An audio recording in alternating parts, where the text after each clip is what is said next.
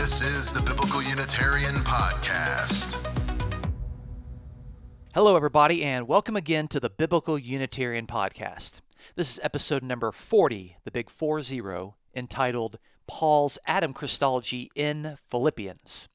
The Biblical Unitarian Podcast is the podcast that aims to start conversations about the oneness and unity of God and about the humanity of Jesus. Hopefully, this podcast has encouraged you to start conversations with your friends, with your family, and with your pastor about these important topics. My name is Dustin Smith, and as always, I am your host.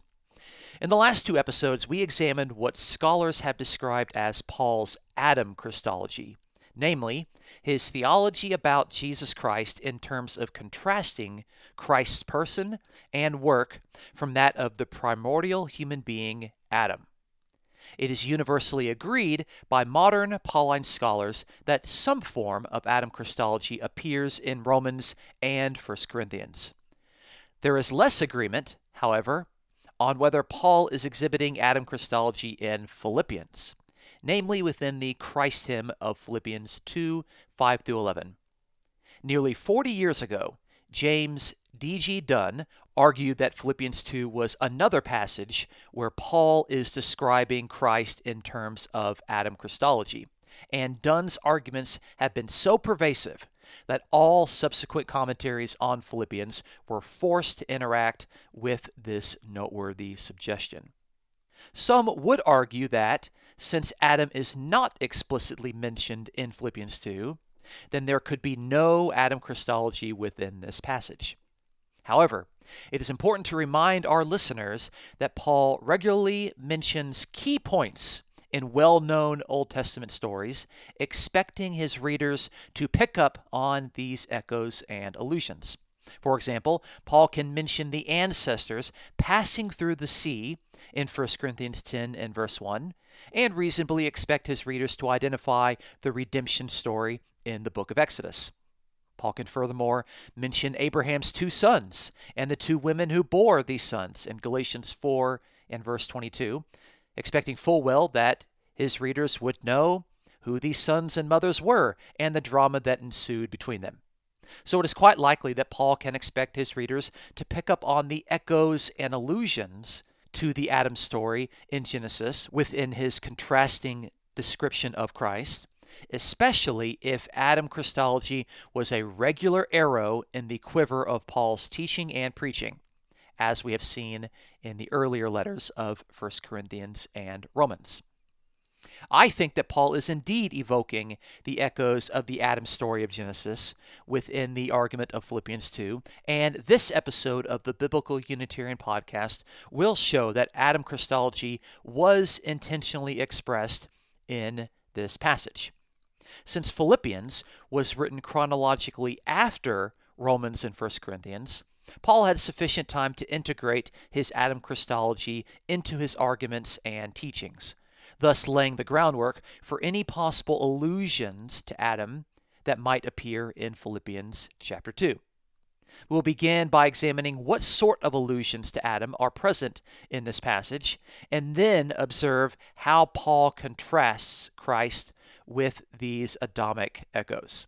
A footnote to teaching on Philippians 2 5 11 is that there are many key phrases within the Greek text of this passage that are elusive and ambiguous. And this particular episode will not have the time to argue the details of these important and critical matters. I would refer interested listeners back to episode 13 where many of these points are covered in further detail. So if you want many of the footnotes on phrases like being in the form of God, in the form of a servant, the difference between whether Philippians 2 should be translated as something to be grasped or something to be exploited, or further phrases, I would refer people to episode 13, episode 1 3 of this podcast. So let's begin. Let's start by looking at the allusions to Adam in Philippians chapter 2. I'm going to read this passage based on my translation, Philippians 2 5 through 11, which says, Have this attitude among yourselves, which was also in Christ Jesus, who, while existing in the form of God, did not regard equality with God a thing to be exploited but emptied himself, taking the form of a servant and being made in the likeness of humanity. Being found in appearance as man, he humbled himself by becoming obedient to the point of death, even death on a cross. For this reason also, God highly exalted him and bestowed on him the name which is above every name, so that at the name of Jesus every knee will bow, of those who are in heaven and on earth and under the earth, and that every tongue will confess that Jesus Christ is Lord to the glory of God the Father. That's Philippians 2, verses 5 through 11. I want to look at each of these verses and look at some important phrases and ask the question as to whether or not these phrases or these words would have evoked any sort of allusion or echo to the Adam story. So, starting in 2 in verse 5, it says that the readers are to have or possess this attitude among themselves, which was also in Christ Jesus. We have that phrase there, Christ Jesus, namely King Jesus. Not Jesus Christ, but Christ Jesus, King Jesus. By itself, this designation, King Jesus, would not suggest an allusion to Adam, but the Jewish expectation of the Messiah was that he was going to sum up and fix all of the world's problems, and he was going to restore the earthly rulership to the true people of God, namely Israel. So implicitly, the vocation of the Messiah presupposes that human beings were intended to rule the world, but there is a worldwide problem that the Messiah was to patch up. Adam was created to rule over God's world, but this rulership was taken away from Adam when he sinned. So there's not going to be an explicit reference here to Adam, but the role of the Messiah, the Messiah's vocation, was to undo and to fix the problem of Adam. Looking in Philippians 2 6, where it says that Christ Jesus or King Jesus was existing in the form of God. I want to talk about this phrase how King Jesus, the Messiah Jesus, was existing in the form of God. This phrase, the form of God, in Greek indicates the outward attitude likened to the attitude expressed by God. And I use that word carefully, the word attitude. Thus, Jesus thought and acted in a manner like God since the initial ethical command in chapter 2 and verse 5 was for readers to think this way, which was also in Christ Jesus, or to have this attitude among yourselves, which was also in Christ Jesus. It makes sense that the passage would elaborate on how Jesus himself thought and acted if it told its readers to think and to act in the same way that Jesus did. So, for Jesus to exist and to function in the form of God, this means that he exercised the attitude of God. That's actually what the Greek phrase morphe theou means in this passage. Of course, this seems to evoke an echo or an allusion to Adam, in Genesis chapter 1 and verse 27, it says, God created man, or God created the Adam, in his own image. In the image of God, he created him, male and female, he created them. So Adam, right here, is created in the image of God. And the image of God is a vocation given to the original human being here that reflects God to the world. That's what it means for Adam to be an image bearer. As an image bearer, Adam was to reflect God to the world. So Jesus having or exercising the attitude of God certainly overlaps with Adam's role as an image bearer. If Adam was to reflect God to the world as a image bearer, then Jesus functioning in the form of God, functioning and exercising the attitude of God, would certainly overlap with the vocation originally given to Adam. Moving on to chapter 2 and verse 7, where it says that King Jesus did not regard equality with God. And the passage goes on, but I want to look at this particular phrase that he did not regard equality with God. It was understood within Jewish theology that the king instilled by God was the human ruler on earth ruling on God's behalf. In other words, this human ruler installed by God was the human agent of God's rule on earth, to the point to where this human king can be called God and be described as ruling on the throne of Yahweh. This equates to a functional equality between God and the human being through whom God ruled. And that is important to note that the equality with God that Jesus didn't regard was a functional equality between the human Messiah and someone distinct from the human Messiah, namely God.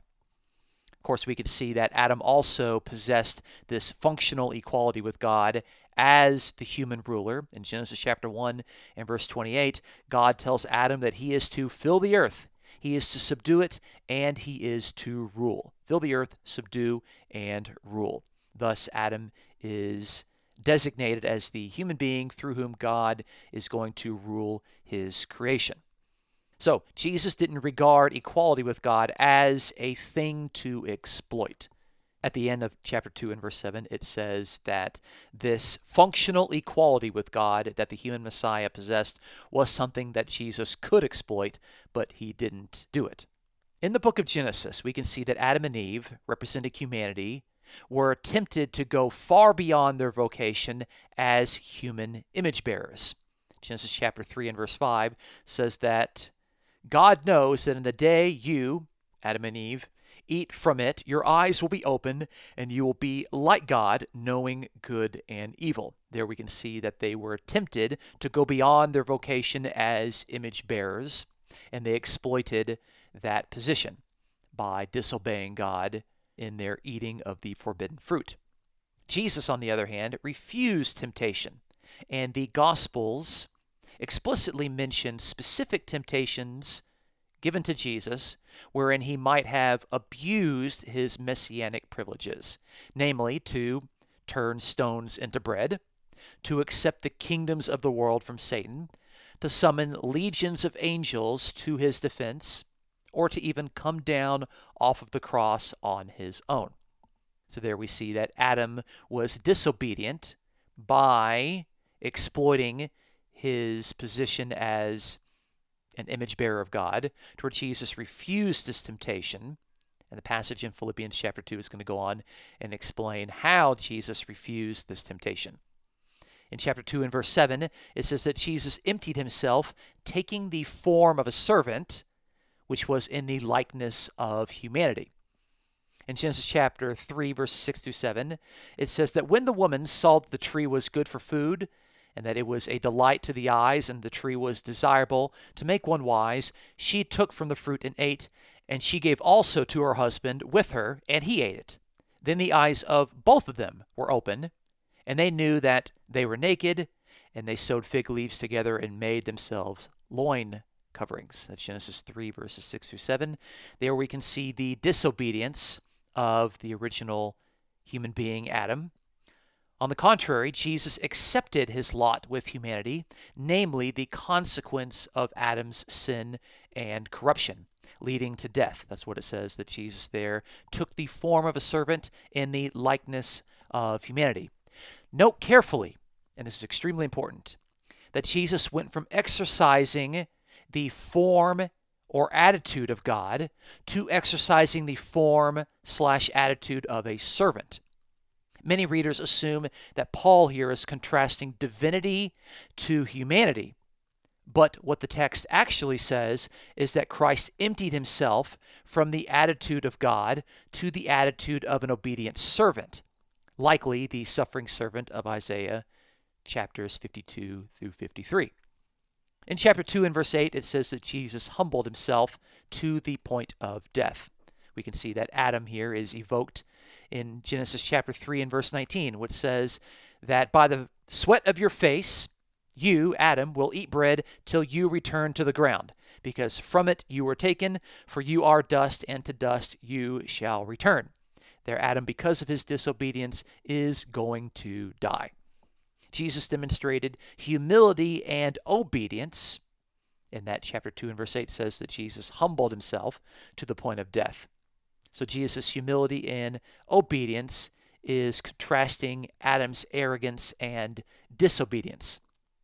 And the contrast of Jesus' obedience with Adam's disobedience is a clear sign to Adam Christology based on Paul's fuller exposition in Romans 5, verses 12 through 21. In chapter 2 and verse 9, it says that God highly exalted him. God highly exalted Jesus. Here, Paul seems to allude to a passage about Adam outside of the book of Genesis in Psalm chapter 8. In Psalm 8, verses 5 through 6, it says that you crown him, namely, God crowns Adam, with glory and majesty. You make him to rule over the works of your hands. You have put all things under his feet.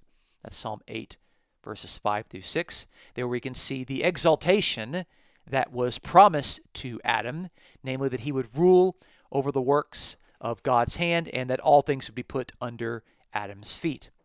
We can see that Jesus fulfilled the role and the vocation of Adam and even outdid Adam in that Jesus now shares in the authoritative name of God, something that Jesus only possessed after his exaltation, not before. In chapter 2 and verse 10 of Philippians, it says that at the name of Jesus, every knee will bow of those who are in heaven, on the earth, and under the earth. And it's interesting to see this threefold division things that are in heaven above, things that are on earth, and things that are under the earth. The threefold division of those things that will give obedience and homage to Jesus. This evokes further allusions to Adam in Genesis chapter 1 and verse 28, God says that Adam is to rule over the fish of the sea, over the birds of the sky, and over every living thing that moves on the earth. Again, you have that threefold division of the things under the earth, the things that are in the sea, the birds of the sky, the things that are in heaven, and every living thing that moves on the earth, the things that are on the earth. Also, later in Psalm 8, especially in verses 6 through 8, we can see that this illusion that the rulership promised to Adam and the vocation promised to Adam was to cover a rulership over these three different levels of creation. Psalm 8, verses 6 through 8 says that you, God, have put all things under his feet, all things under Adam's feet, namely all sheep and oxen, and also the beast of the field, the birds of the heavens, and the fish of the sea whatever passes through the paths of the sea. That's Psalm 8, verses 6 through 8. Again, we see that the sheep, oxen, and beasts of the field implies the things that are on the earth. The birds of the heaven implies the things in heaven, and the fish of the sea implies the things under the earth. So both in Genesis 1:28 and in Psalm 8 verses 6 through 8, we can see this threefold division of the things that are in heaven, on earth, and under the earth that Paul describes and fleshes out in Philippians 2 and verse 10. Namely, the things that are in heaven, on earth, and under the earth are going to bow their knee, give obedience and homage to Jesus in the future. Jesus will one day receive homage from all creation in a deliberate parallel to the rulership originally intended for Adam.